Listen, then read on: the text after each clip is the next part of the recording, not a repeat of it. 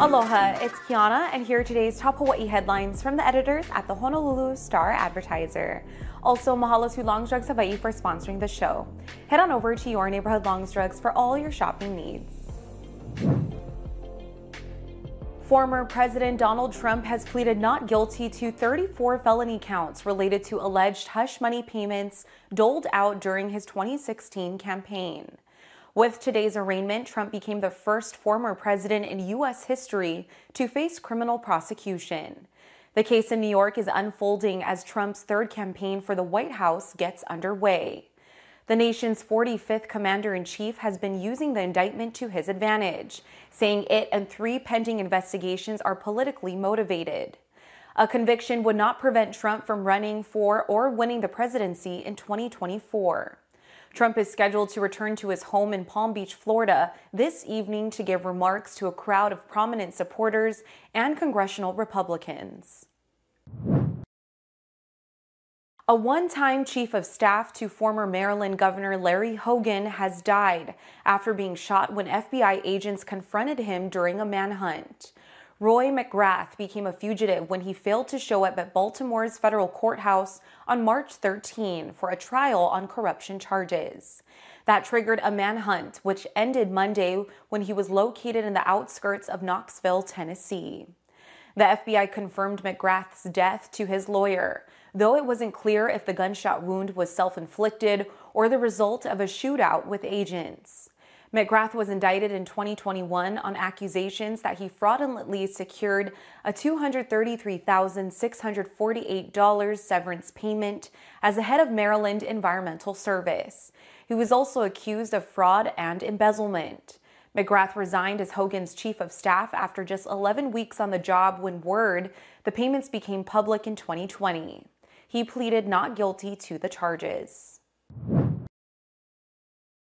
Finland has joined the NATO military alliance. The development was prompted by Russia's invasion of Ukraine and represents a major realignment of Europe's post Cold War security landscape.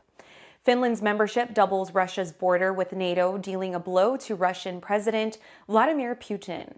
The Nordic country adopted neutrality after it was defeated by the Soviets in World War II, but its leaders signaled interest in joining NATO after Moscow's invasion of Ukraine. Finland shares an 832 mile border with Russia. Putin has complained about NATO's expansion toward Russia and partly used that as a justification for the invasion. The alliance has said that it poses no threat to Moscow. In response to Finland's membership, Moscow warned it would be forced to take retaliatory measures to address what it called security threats. A 42 year old woman was killed after she was struck by a pickup truck while crossing Honoapi'ilani Highway in Lahaina. The collision occurred in the area of the 13.9 mile marker at about 7:40 Monday night. According to a preliminary police investigation, the pedestrian was walking across the highway when she was hit by a silver 2005 Toyota Tacoma. Police said the woman was not in a marked crosswalk at the time of the crash. She was pronounced dead at the scene. A 66 year old man from Lahaina was driving the truck, which was carrying a 65 year old passenger who is also from Lahaina. The occupants of the vehicle were not injured in the incident. Police have ruled out speed, alcohol, and drugs as contributing factors. Maui County has recorded two traffic related fatalities this year, compared to eight at the same time last year. New images from inside Japan's earthquake damaged Fukushima nuclear power plant are raising concerns about the facility's safety. A robotic probe sent into one of the three melted reactors showed exposed steel bars in the main supporting structure located directly beneath the core. Parts of the 3.9 foot thick concrete exterior wall were also damaged. The images showed the critical area for the first time since an earthquake and tsunami crippled the plant 12 years ago. The findings triggered concerns about the plant's earthquake resistance if another major disaster were to occur. About 880 tons of highly radioactive melted nuclear fuel remain inside the three reactors.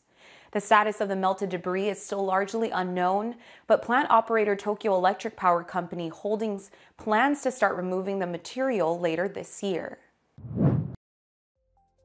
The Career Expo is back again. Are you looking for a new gig? Our second Career Expo of 2023 will be held on Wednesday, April 12th from 9 a.m. to 2 p.m. at the Neal Blaisdell Exhibition Hall.